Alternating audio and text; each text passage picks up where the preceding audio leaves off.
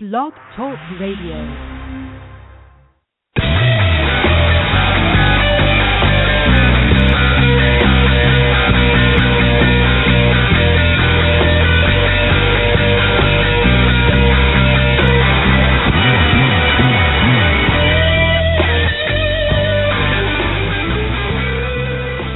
Hey everybody, recruiting animal here. Recruiting animal here on November 25, 2015. You know, since 9/11, I've been wondering how those terrorists, terrorists. I should spend some time enunciating so I can say my uh, little monologue a little better than I do. Anyway, I've been wondering all this time how these terrorists could get such a motivated membership. You know, I know some of those guys in those airplanes that flew into buildings, they didn't know they were going to do that. They just thought they were kidnapping people. So that's one way to get them motivated. They don't know how dangerous it is. But, you know, I always thought that if they really did motivate those people and they knew what they were doing, if a recruiting firm could hire guys like that with that kind of enthusiasm, they would make a lot of money. And I saw an interview once with the members of the Khadr family. They are the most famous Canadian members of Al Qaeda. The whole family lived there in Afghanistan with Osama. Anyway, one of the teenagers said that when he was in training, the teachers kept telling them about the 72 virgins they're going to get when they go to paradise after they die for the cause. But this kid did not give the impression that this is good motivation. It was kind of he was kind of embarrassed, I think, about all the sex that they got, you know, kept talking about, but it's just pie in the sky as well. I mean, you need more than a promise of what's going to happen after you die to really get inspired. And this week, I finally got a better answer. There were a lot of articles published about a drug called Captagon, C A P T A G O N. It's two drugs put together, but mainly it's an amphetamine. And the Turkish police, the Turkish police, they found about 11 million, 11 million of these pills on the border with Syria. About 11, no, about 7 million of them were hidden in oil filters. And apparently, this drug, it's popular throughout the Middle East, but it's really popular with ISIS.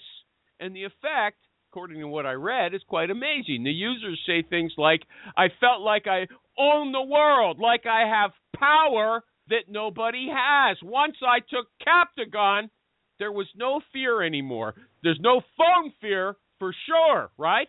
And they also said you're awake all the time. You don't have any problems. It gives you great courage and power. So I read a few articles about amphetamines and this kind of drug, and it said you could take a drug like this at low doses for a long time and still be okay. But at high doses, it's dangerous. It can lead to high blood pressure and stroke and psychosis and violence, which I don't think is a problem for those guys. But look, you don't need to take any drugs to get like that because we've got lots of it here on Jerry. Jerry, what show is this? Jerry, come on, Jerry! The recruiting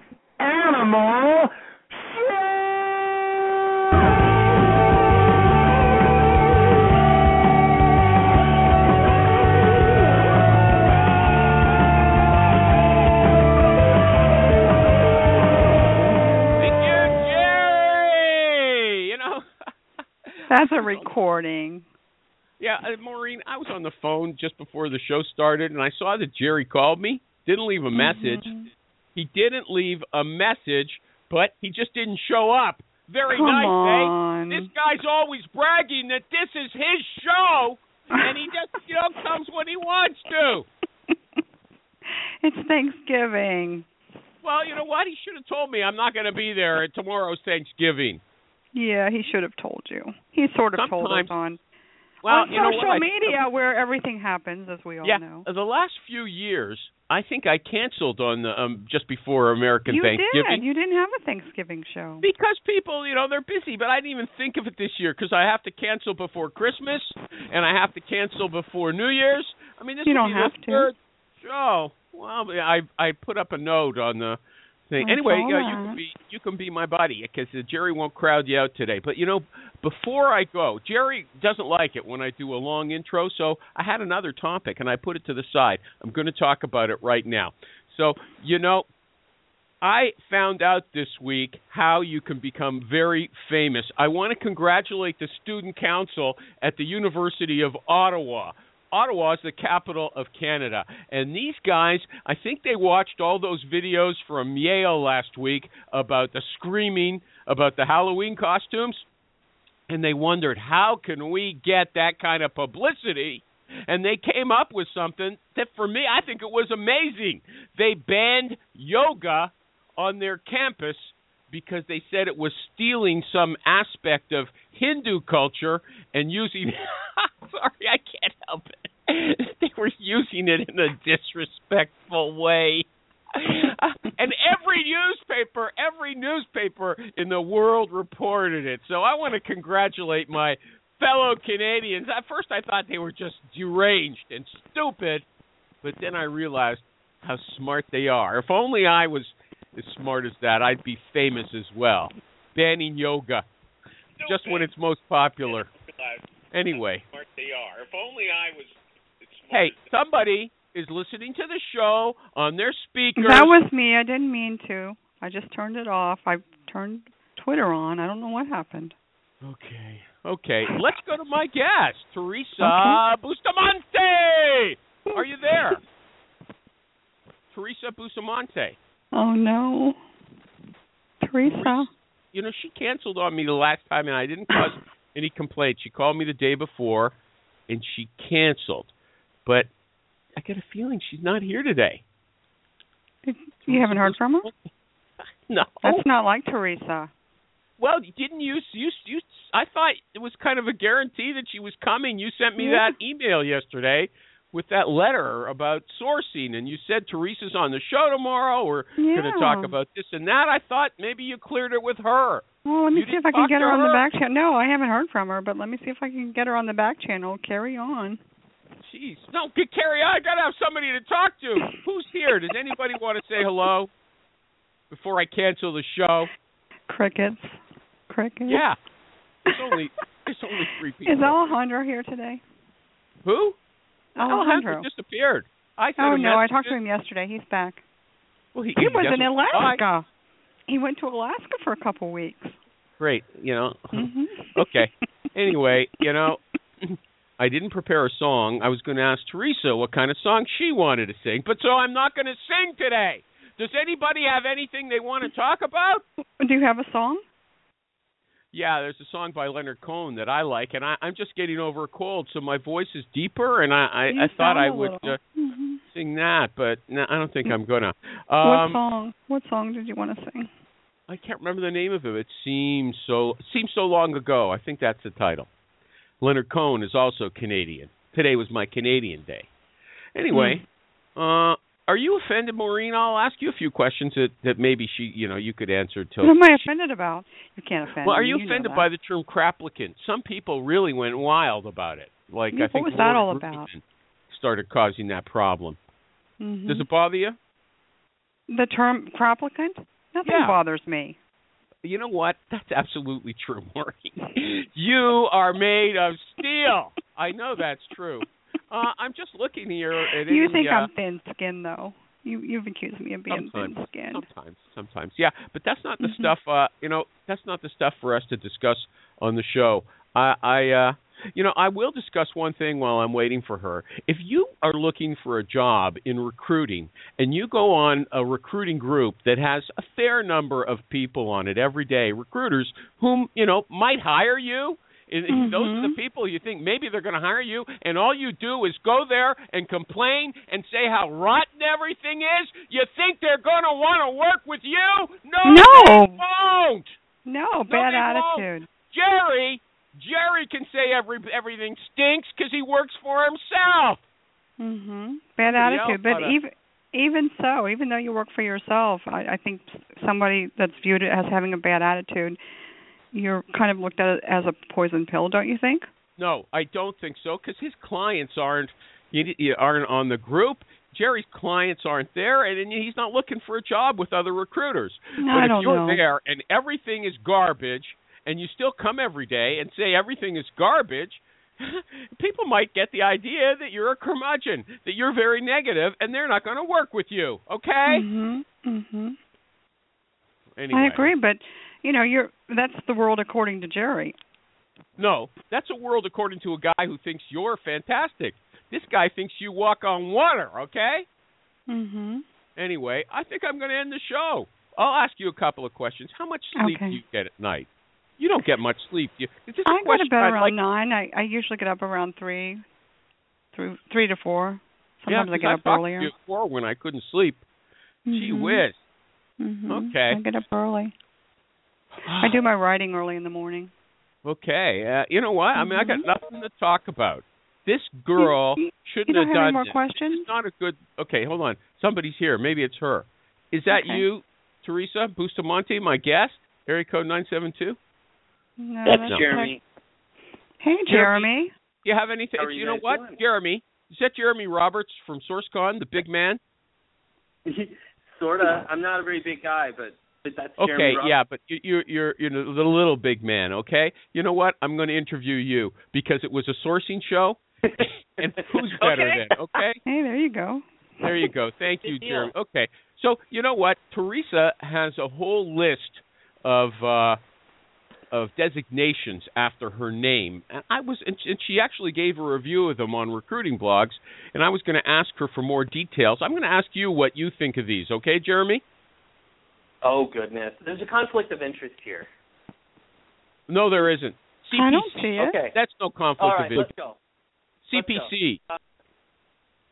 Uh, CP. Look, Jeremy, know a lot can about. you do me a favor? Can you talk into your phone or your mic or whatever it is? Hey, I wasn't the guest. I I wasn't don't the guest. care. Don't I don't care. You're the guest now. Do me a favor, will you? Okay, okay. I didn't Stupid sign up Jerry for this. didn't show All right. up without telling me, and the guest didn't come without telling me. Can't somebody take care of me sometimes? Right? CPC. I don't know a lot about CPC to be honest. Okay, okay, Jeremy. What, What do you does it think? stand Like, I for? was going to ask her. I was going to ask her uh, what It's percentage of her certified- candidates.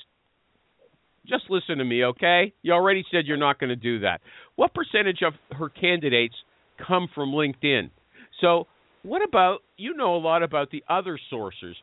Generally speaking, if you're a sourcer, what percentage of your candidates are going to come from LinkedIn? This is not a direct answer, and you always get angry when people don't give direct answers. So I'm going to preface it with that. I think, you know, what's un like, it's hard to track that because at this point, I think 100% of candidates get cross-referenced with LinkedIn. So do they start at LinkedIn or? But I don't know how many. That's what I'm asking. That's the question. Do they start at LinkedIn? I'm going to say it sounds like 80 to 90 percent. And these Mhm. sourcers, yeah, I would say so. Yeah, I would say it's very high like that. And then when you consider, even when someone, if someone calls you, I think pretty much everyone's go to, even you, if you're negative on LinkedIn. I think even Maureen. One I never said. Does I'm not Maureen. look them up. I'm not Maureen. But he, Maureen doesn't like LinkedIn. She, she yeah, seems Maureen's to talk got a lot about. She's got So, a that's competition. I would bet most most of the time when Maureen hears from somebody, she logs in to see their LinkedIn profile. It's just uh, what we do. So yeah, the I don't know if I would say seventy to eighty percent start with LinkedIn though.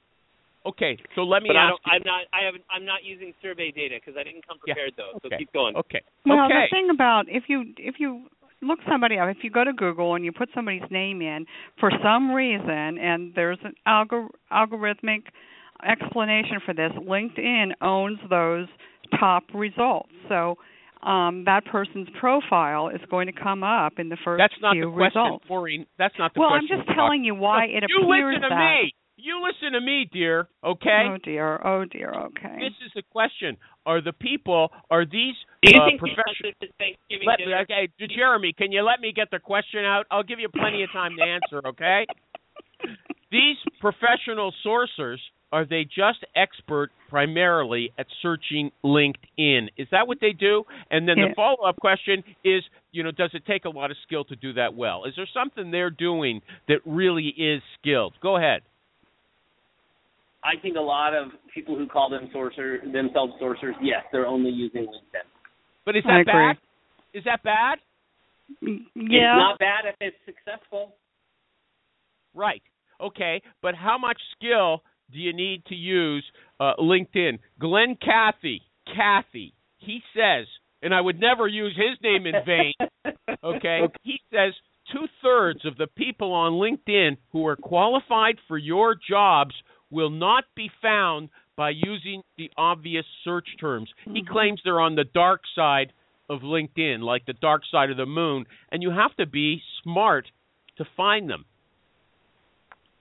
Correct. Over to you.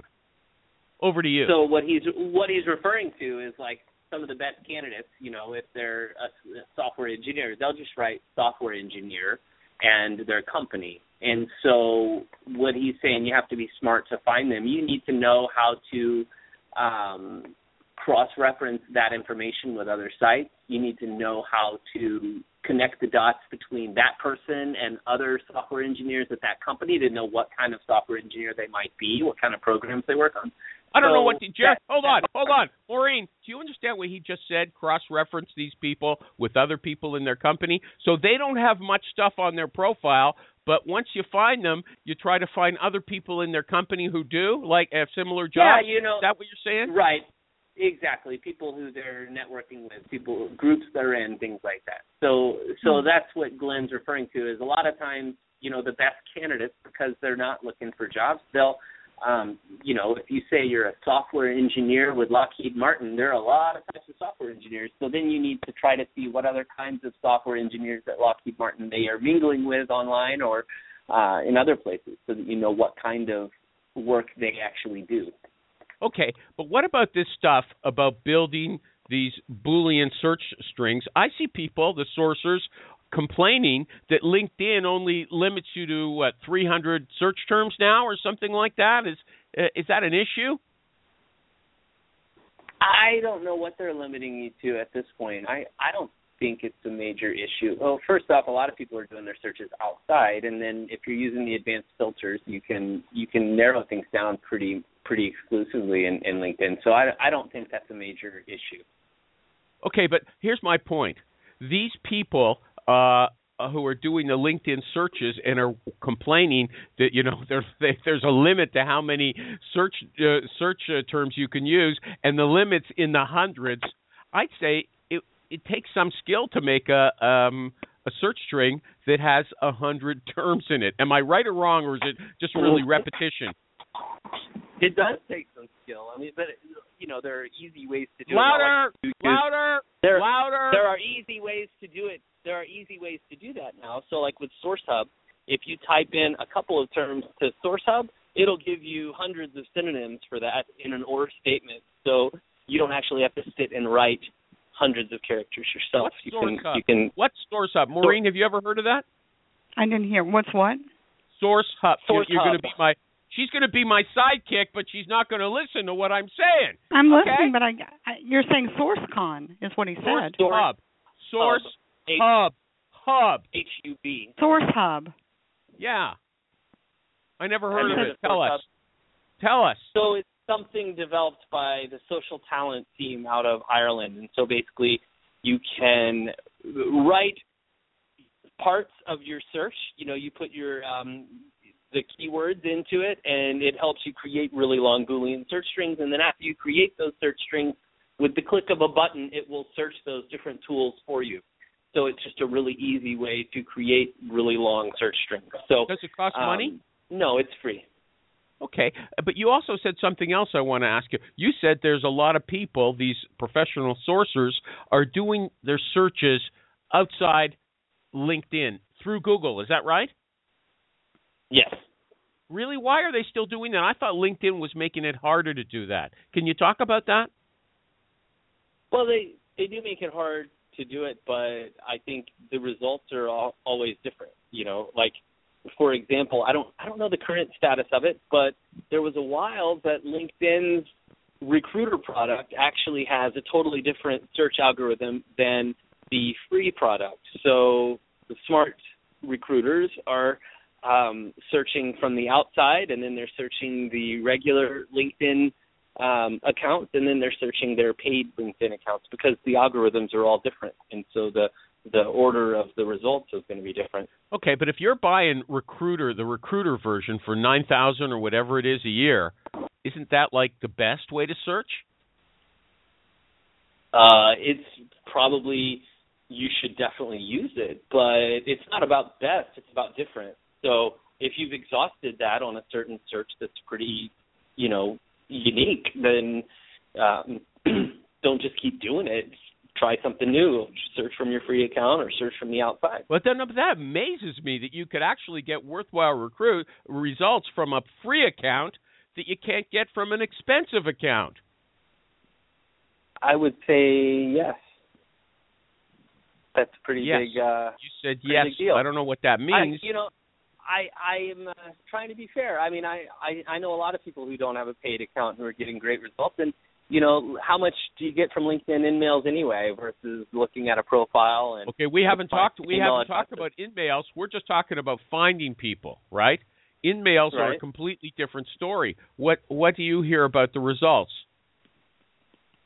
You know, I mean, response rates are uh are pretty low because there's a lot of spam. So, you know, you got to be you've got to be first off, you got to be great at messaging and then you've got to um you know, I think that picking up the phone is is the right thing to do. You pull up a list of qualified people and try to get them on the phone and um send them an email at the same time if you want, but you should be you should be trying to reach them in other ways Okay, than but you know, you email. know, and Maureen, get ready because I'm going to ask you a question. Okay, but Mm-hmm. more, but you know, Glenn, that these days, even among uh, experienced, you know, long-term recruiters, the shift is away from the phone to email. Isn't that true?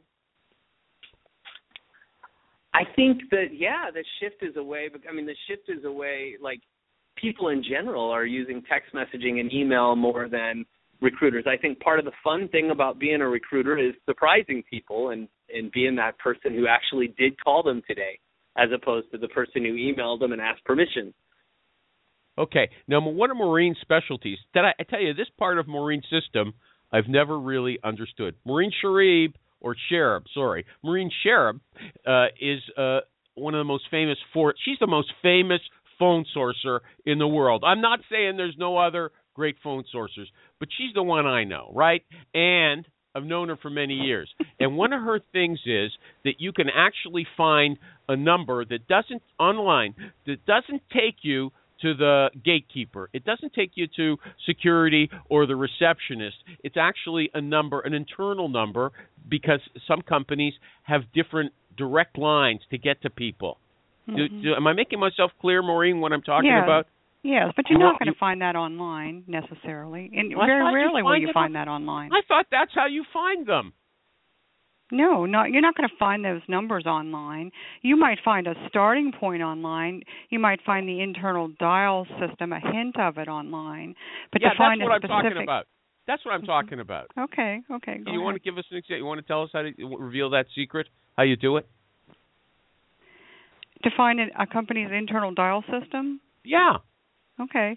Um, if I call a gatekeeper's, um, if I call a company's main number and the gatekeeper won't let me through, she won't Uh-huh. transfer me to a person, or she won't give me a person's direct dial, and I need that person's person's direct dial, right?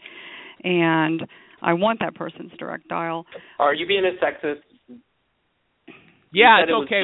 It's, it's okay. That's not bad sexism. Most receptionists are women. Okay, go ahead. And um, so I want that person's direct I'm not with the University of Ottawa. Okay, Okay. go ahead. And so I'll go online and I'll maybe put in the com- I will put in the company's name. I'll put the area code of the city of the office that I want, and I'll put, let's say, the word manager. I'll just take a chance and, and hope that some manager has posted something online where he's left his signature on there with his direct dial. Hold on. You'll take a you'll pick a title out of thin air with Thin the air. area code Yeah, whatever. And I'm looking for the area fast, code you know, for that quick city, and you'll hope that Mhm. he's got. Oh, I see. So how how how successful is that usually? Pretty successful. Um, Can you- Can you give one Okay, real well, example? I, I think okay, so she's saying it's pretty successful, and it is pretty successful if you're resourceful. So it's successful in giving you a starting point. Typically, starting point? what yeah. what people when you do training, people expect like for that to work in two steps. You know what I'm saying? Two steps Mhm. and there's your number. It's like no, that's a starting point for you to then go solve a problem, which might take you half an hour. But yeah, Mhm. it's really successful as a starting point. Mhm. Right. But it's not a it's not a simple process, which most people want a simple fix. They're like, oh, I tried it, it didn't work. You know, it's like, well, keep going, tweak it a little Well, bit. everybody's looking for a simple, you know, um but there are no simple fixes. Show me a simple fix in recruiting, in sourcing. There just aren't. Okay. So back to Jeremy for a second. What about finding email addresses? What's your fave? It's um, it's really similar to what Maureen just said. You just uh, you start playing with you. You first off, you try to find email addresses in your inbox already. You know that um, basically anybody at that company you've emailed before, so you can kind of see the configuration of their email. Then you try different versions of that within a tool like Mail Tester to Like see what which mail ones bounce tester? back. Mail, Mail tester. Tester. Mailtester.com. Yeah. Yeah, Have you ever have you ever used that, Maureen? Mailtester.com. Yeah, yeah. It's a great product. Uh huh. Okay, You but can- you know what? Even in so, some companies, they they might have different structures, even within the same company, like first name dot last name, then the then the name of the company, right? Uh, and then some of them will have the first initial, uh, no dot, and then the last name. So they might have a you know Mhm. sort of different a bunch of different structures. So like uh, you guys just said, it can take a long time to find one one email address and you might not even be successful. But that that search process might be very difficult. And Mail What about- Tester doesn't always work, Jeremy, does it? Because sometimes their No, server will block. Right? Nope.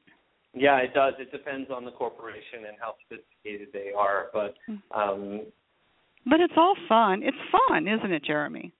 it is. And I think if you're, y- you know, for me, when when we're talking about solutions like this, I mean, to to spend this much time finding one email address or finding one person's direct dial number, I'm I'm assuming you're working on a really tough search and there are ten people who can do the job, and you need to get to those ten. I mean, this isn't something you would do for a lower level job and you know people are applying and things like that. I mean, I'm assuming you're really hunting and you found kind of that um, person who looks like a really good candidate or somebody who could lead you to a really good candidate. I'm not saying you should waste hours every day doing this unless you're really on a targeted search.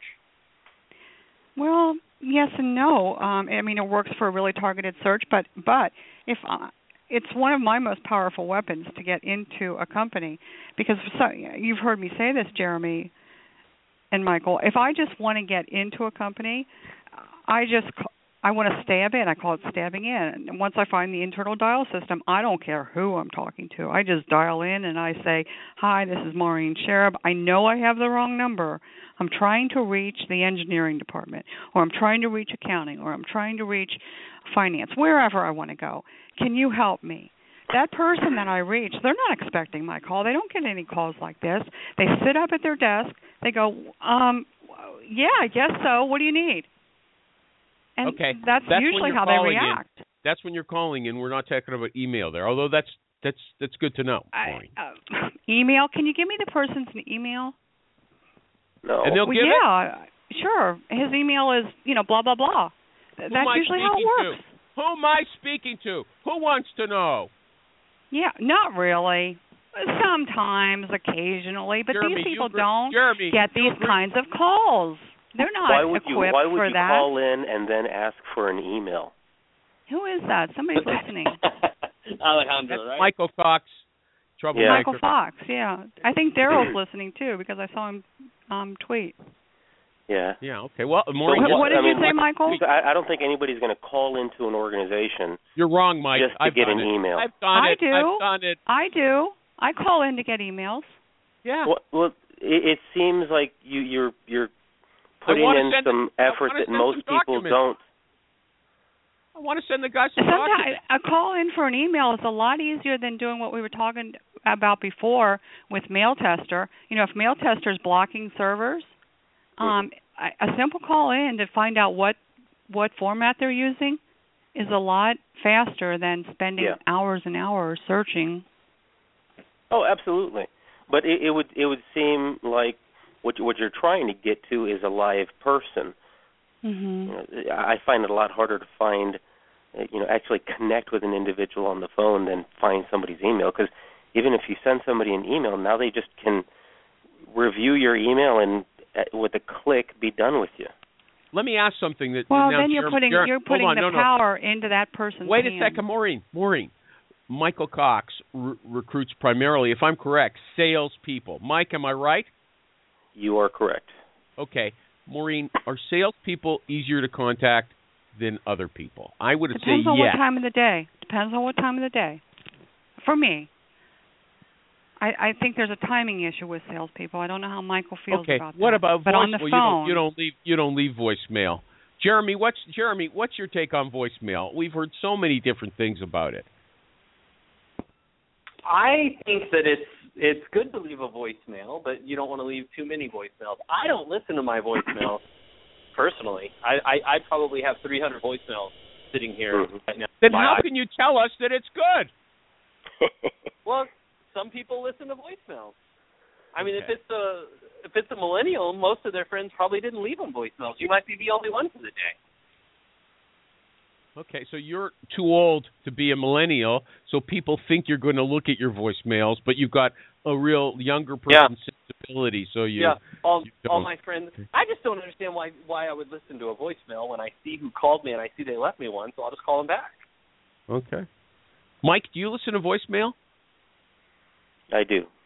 Anybody else on the If- line who wants to tell us if they listen to voicemail? If I was recruiting, I would listen to voicemail, but I'm not recruiting. You know, Okay, Maureen, are you looking at uh, Twitter? I finally got you. You know, are you looking at Twitter for me to see if somebody wants to say something? Um, I was, and then I got. Well, okay, uh, but if you uh, uh, back to Jeremy, he's our focal. He's a star today, I, right? I feel I feel like we're bo- I, I feel like we're bombing. We're bombing. Who I, This I is feel a great this show. Is going, This is a great okay. show. You don't Who tell me like we're what's bombing? good, okay?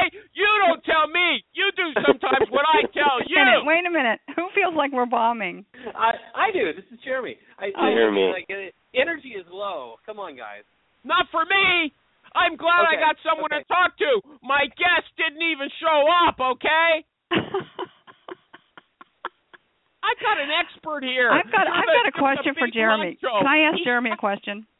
Yeah, go for it. Jeremy, um, I, I was watching the show, uh, the, the SourceCon broadcast a couple weeks ago, and I'm pretty sure I heard this.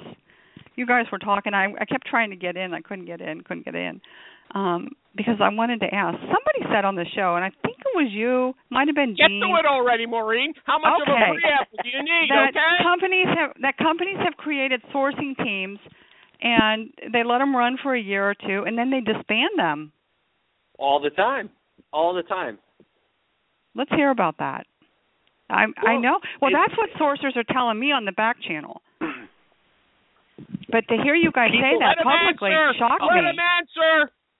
It's all the time. Every time. I mean, people are always starting a sourcing team and then they dismantle it because I think the reason is they can't prove the ROI on the sourcing team. So that is why it ends up, um, you know, people move for, more forward in the process and they're doing engagement and they're touching the candidates more because it's people are having a hard time proving the ROI of a sourcing team. Mhm. I don't know. That seems crazy to me. That if you're getting good names, it's just obvious. It it doesn't take no, any. what, but you're not if you're not able to track and measure what you're doing, it's difficult to justify continuing that expense. that's the that's the primary thing is if they're not able to connect the dots within their system to prove the source of hire came from the sourcing team and you've got a team of 10 people making thousands of dollars um then then that's that's the first thing to Hold go. Hold on a second. Hold on a second. If they're bringing in the names, you know they're coming from the sourcer as opposed to No. from an applicant. No, you don't. Why No. not? It- Okay. it, it's it's I don't difficult to tell. It, even e- I don't have any sources here, and and people are always asking where did this person come from, and and it's difficult to spend or invest that much of my day. Look, if I was working as a sourcer, and I have for other recruiters, they darn well know that it came from me, and I make sure I know I know so, where the so people here's came the from. problem. Well, here's the problem in a large corporation. You've got a sourcer supporting a recruiter. The sourcer doesn't touch the candidate. The sourcer just creates a list and hands it to a recruiter who has internal applicants, who has applicants who aren't internal, who has employee referrals, and and basically those. If you're not touching the candidates before you hand them over, then chances are really low that they're actually going to engage that person and submit them to the process if there are other more active channels happening, right?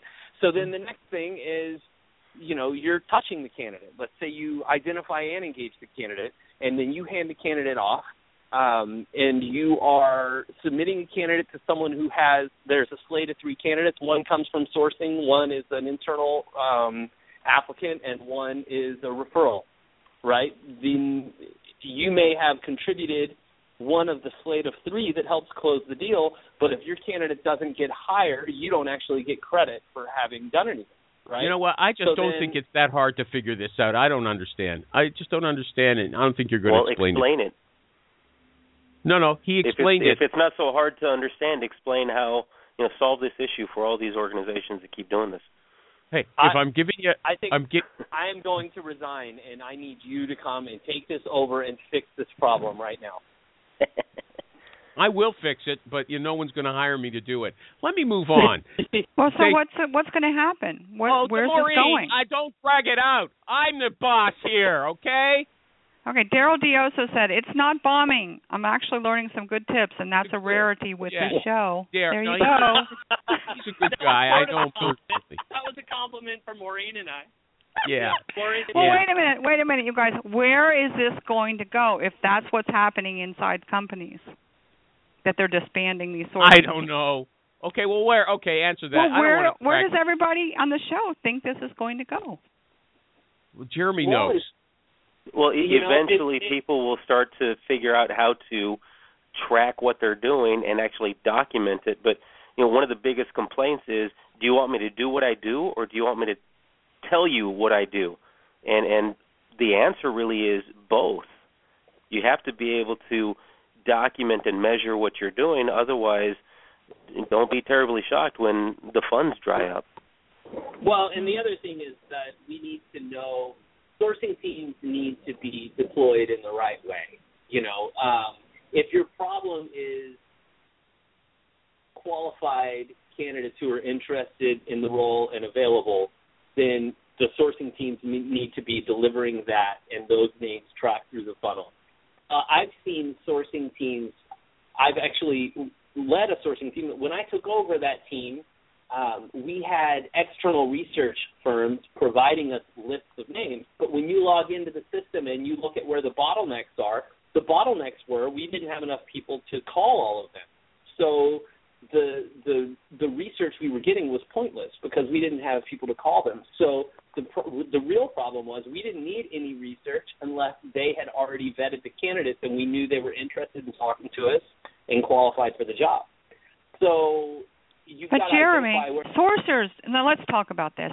Sourcers don't really want to call people. They don't. Sourcers then they're didn't get into the business of sourcing to call people. They didn't, and companies are ignoring that. They are.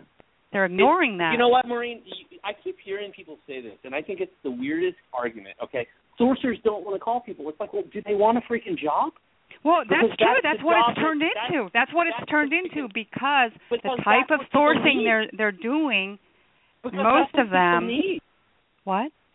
That's what people need. If that's what people That's what they need. You're right. Companies need people to call people. They need recruiters. They need recruiters. well, they need recruiters call people. Recruiters call Okay. people. So call them call them all sourcers and the sourcing function. Okay, you know what? Uh, you're, uh, I'm letting you guys go on too long. The show will go down. I have some experience. I know what's good, and I don't like that backhanded compliment that Daryl gave. Okay? Oh, I never learn anything. Well, anything Daryl's on probably going to show. give it again because this is an important subject. No, and you put put it on somebody No, else's show. So this is not a this is not that important. That No, let me move my on. I'm finished with that. Okay? Now, we'll see, we'll see what the Gary- Twitterverse I'm finished says. with it, Maureen. You're not taking my show We'll see what the over. Twitterverse says. If you think it's lame that Animal ended a good conversation, send him a tweet real quick. Okay. Yeah, look, yeah, this Greg Garian. I'll just throw it out, but I don't think. Yeah, he's that- got a problem. I Greg don't has a think Jeremy's- problem. I don't think Jeremy's uh, the right guy to ask. Okay, but I'll put it out there. Uh, maybe Mike uh, Cox. He's on the inside. He's got a tip. This is a typical Mhm. thing. You know, somebody, a rec- uh, contract recruiter, I guess, placed somebody with a firm, but uh, I guess they turned him down. They turned the candidate down from the recruiter, but they hired him behind his back without paying a fee. Mm, How to avoid it? I don't know. You got to sue them. That's my impression. The big way they do it these days is you send them the resume. They say, "Oh, we know this guy already. Yeah, he applied six months ago, but you didn't even think of him for Yeah, this you job." you couldn't find him in your own freaking database. Yeah. So, I don't, uh, does anyone have a suggestion for Greg's friend uh, or client uh, aside from taking the guy to court? I mean, really. Uh, we talked last week about taking the address and stuff off a resume. Jerry said it's ridiculous. Some people Mhm. still do that. So to I- me, like if you're a good recruiter, right? I would bet Jerry when he's working with people, Jerry's gonna be like, okay, you've got twenty thousand employees, you probably have a couple hundred recruiters. Most of the people who do what you do are probably already in your freaking database, right? But if your recruiting team is too stupid to surface them, talk to them, and get them interested in this role, I don't want to lose out on that. So I would think a good recruiter would be prepping their clients that that kind of thing could happen. And if you don't have that good of a relationship with them, then you screwed up on the front end, in my opinion. I mean, if a client's pulling that with you, you didn't you didn't set it up right. That that means like if, if you're just sending random people over like that, they don't respect you anyway if they're treating you that way. So I, I think it was set up poorly on the front end. I'm not saying it would never happen to me, but that's a conversation we should all be having in third party search. You should be telling them, you know, hey, this is the problem we run into it. I just want you to know if I submit a candidate to you, I don't care if they're already in your database. The only way they would count is if you talk to them about this job, they were submitted to you and they're in process. That's fine. I'll give you that. But I'm not going to give you everybody who's ever been in your database. That's not ownership. Okay, thanks. Uh, my good friend, the job board doctor, was just going on and on about how lousy the show is today. Okay, and what he doesn't like is that we were discussing LinkedIn, which we just said is the source of 80 to 90 percent of the candidates. That's too bad, job board doctor. Go have a What drink for job board doctor Thanksgiving. do? I don't care if you don't like the show today. I like it. You know, And you know when I start a sort. What uh, does the job board doctor do? I'm, com- I'm he fixes job boards. Can't you tell from his name? He's got a great name. Sometimes my customers will ask me, "Well, what if I already have the name that you you know that I get submit?" And I ask them, "Well, before I start the job, I would like a list of names from you that you already have that I won't give them back to you. Then you don't pay for them." So what about asking the client, the customer, to give you a list of names of people he's already already considered that would be hands off? Exactly. That's a great example. And then you could say, because if they didn't even surface them in their own database, that's their own stupidity, and you can't work with clients who are going to play that game with you. That's that's a lack of client control all the way. Okay. It next- puts the onus on them. Mo- it makes them you like, do some you like, work. You it like gets them invested. To death. You like beating it to death, don't you? Okay. Yes, I do. I like you always I like like tying a bow around it. I like Okay. things to no, be no, final. No. That's not how a show works, okay? You don't talk about one thing until everybody is asleep. Next question. Zoom info. Zoom info. Jeremy, do people still use it? Is it still successful?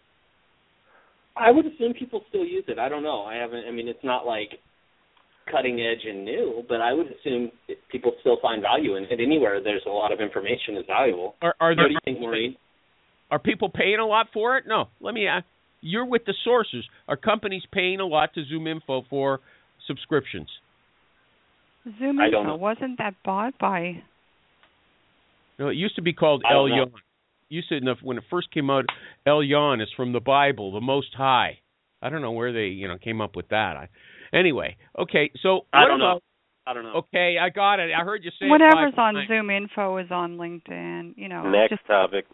Yeah. exactly. Okay, which Chrome extensions do you think are the the best, most interesting, Jeremy? You must have some in mind.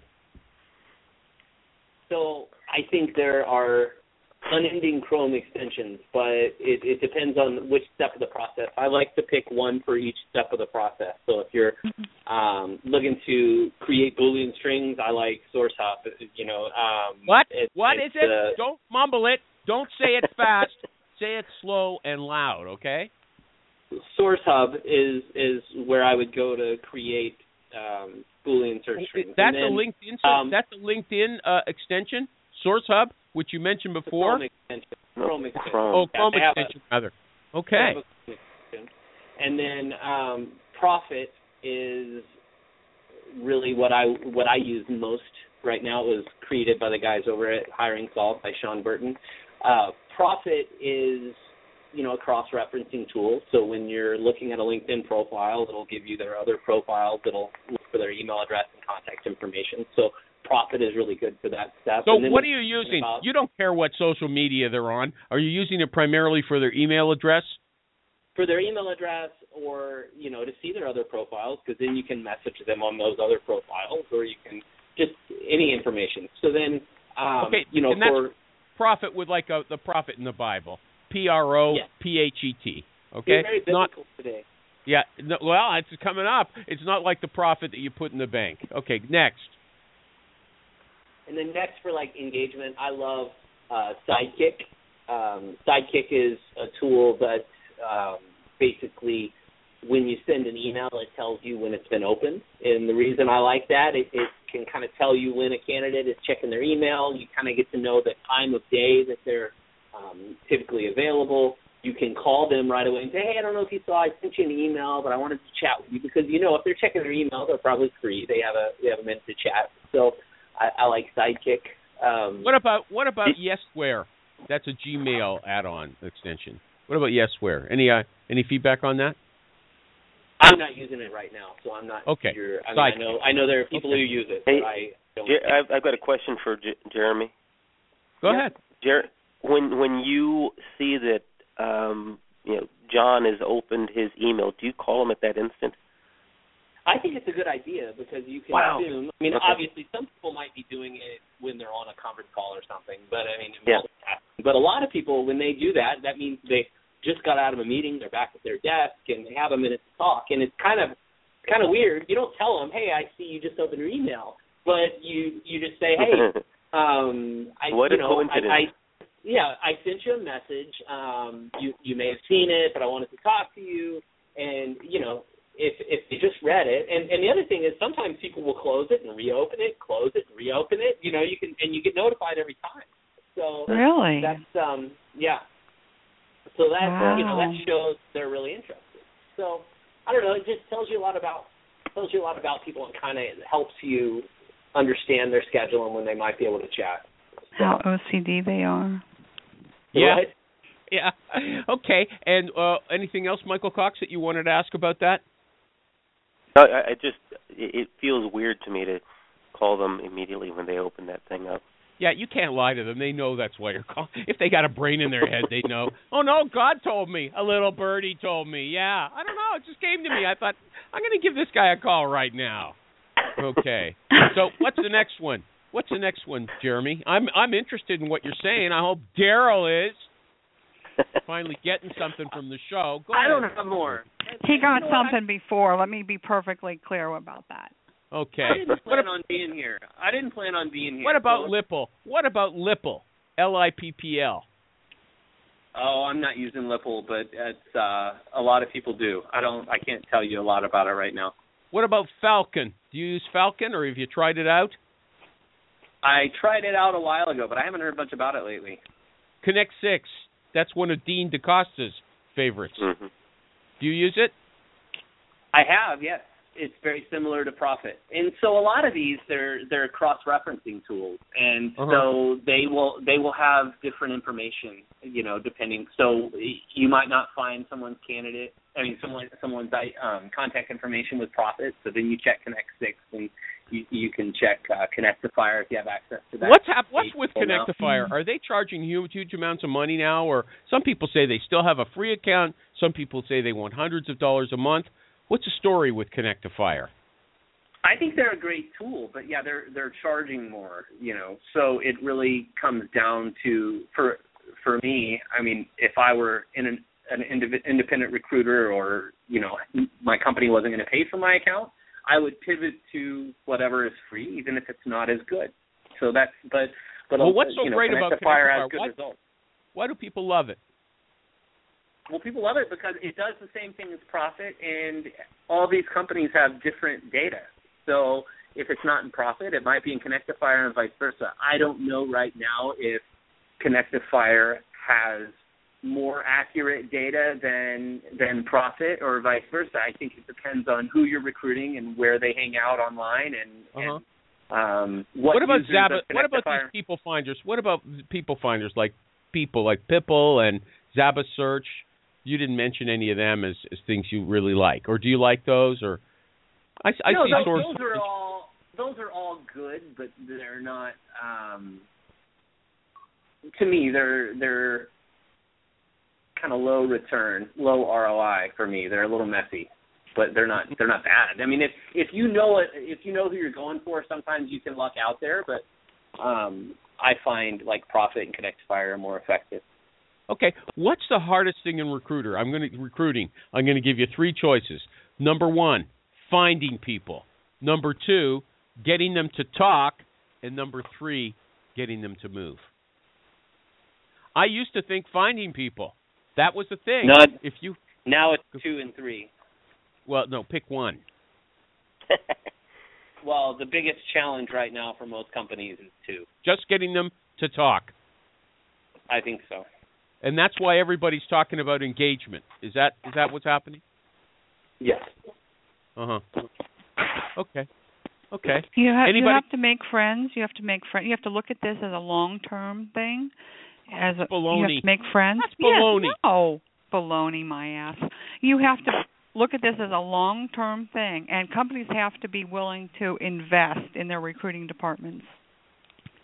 Okay. Put fine. money into the recruiting departments. Instead of uh-huh. calling your recruiters recruiter sourcers, call your recruiters recruiter ambassadors because they know, are your brand you're the master- ambassadors You're the for your master of stupid names, okay? I don't like That's any right. of your That's names. right. Get over the stupid names. But if you're going to call your recruiters anything, call Yeah, them okay, recruiter yeah. ambassadors. Sourcers, this is what it should be. Sourcers, Get over the recruiter sourcer bullshit. Sourcers do name gen. Recruiters make phone calls, and there's there is a hybrid role. It's not called sourcer. It's like researcher or something like that. But let me Okay, move on. I agree. got, I agree. Look, I've I got agree. I've got Jeremy on for just a few more minutes, and I had to twist the guy's arm to stay. Now, what about email blasts, Jeremy?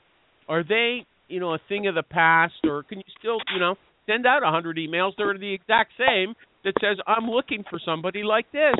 You know, would you like to give me a call?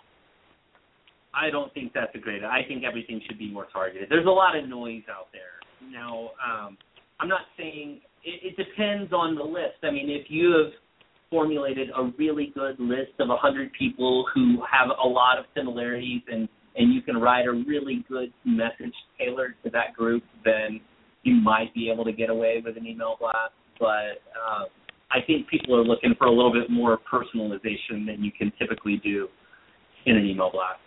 And what about uh, Zappos? They had the ideal talent pipeline. You know, you don't apply for jobs; you just join the company's uh, affinity group or something like that. And on the inside, they decide they separate them. They say these are the dummies, or sorry, the people, the craplicants. We don't want those guys, and these are the good guys. We're going to keep sending the good guys more uh, aggressive, uh, you know, recruiting emails. And the other ones, we'll just tell them how nice it is to work here. So but we don't hear about Zappos anymore. we don't hear about Zappos anymore. What happened? I mean, uh was it that you know their spokesperson quit and went to another company, or like well, what?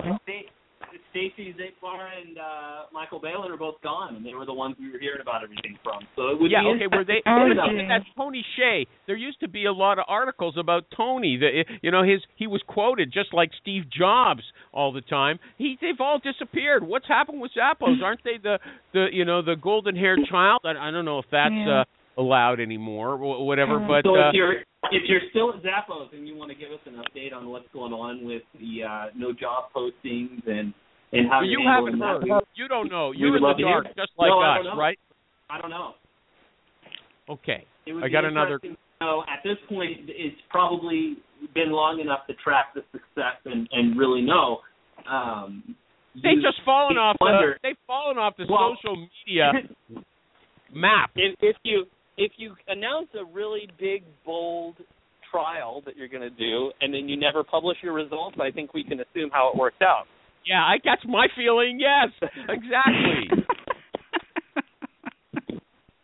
Okay. Now Go to there's just a couple. Got a couple more minutes. Uh, we got a couple more minutes. If somebody is on Twitter and they're they're mad at me like Job Doctor was for not getting his feedback earlier, blame Maureen. Okay, she's here.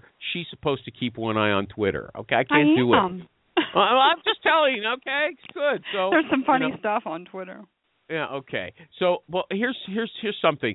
If somebody has, you know, Lou uh, Adler is always talking about if you want, got a good candidate. This is someone who hasn't stayed in one job for a long time because they assimilate the experience very, the new information very quickly. They they uh, master it to do a project, and they move on to something else.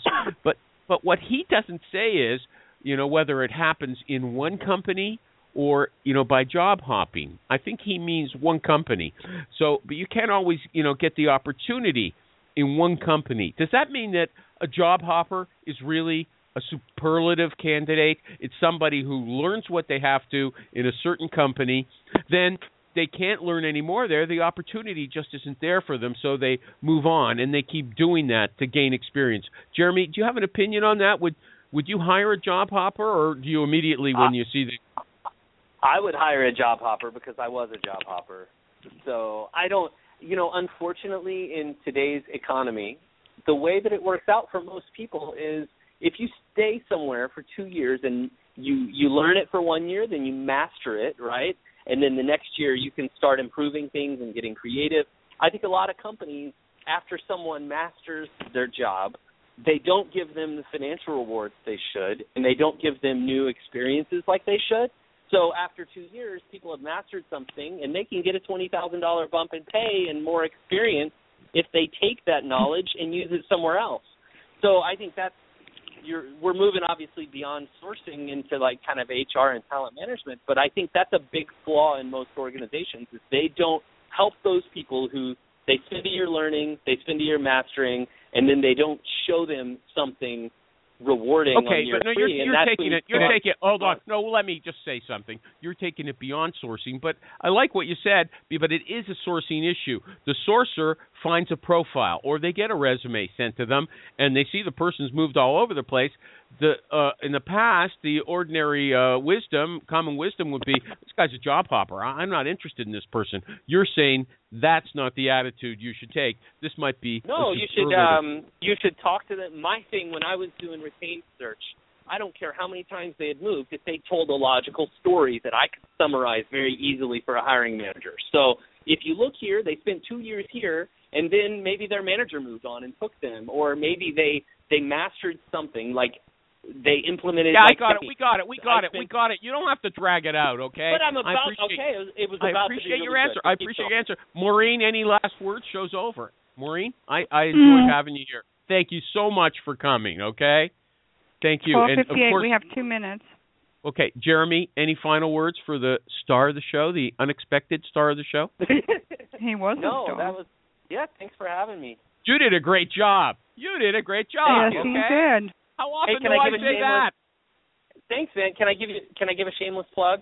We've got Go SourceCon ahead. All, okay, we've got SourceCon All Stars in March, and so what that the way we built that agenda is basically the highest rated uh, SourceCon speakers of all time, are going to be on the agenda, and we're bringing them back. And a lot of these people were around at the very beginning of conversation, and they're going to be able to talk about, you know, what what was going on back then and where we are now, and and what they see in the future. So it's going to be a really cool agenda. So uh, check out sourcecon.com uh, forward slash 2016 for the the spring agenda. What was the date? It's March 1st and 2nd Okay. And what In city? In Florida. in Florida. Okay, Florida. Okay, so that's I'm Jeremy R on Twitter. I am Jeremy R. It's a terrible Twitter Isn't that name, like but the worst? I was We've had it for a long time. Maureen Sharib. Maureen, I'll le- I hope you know how to spell it in Sharib. S. Well, namesourcer.com. Thank you, Maureen. Thank you, Okay. Jeremy. Thank, Thank you, Michael. you. Powell.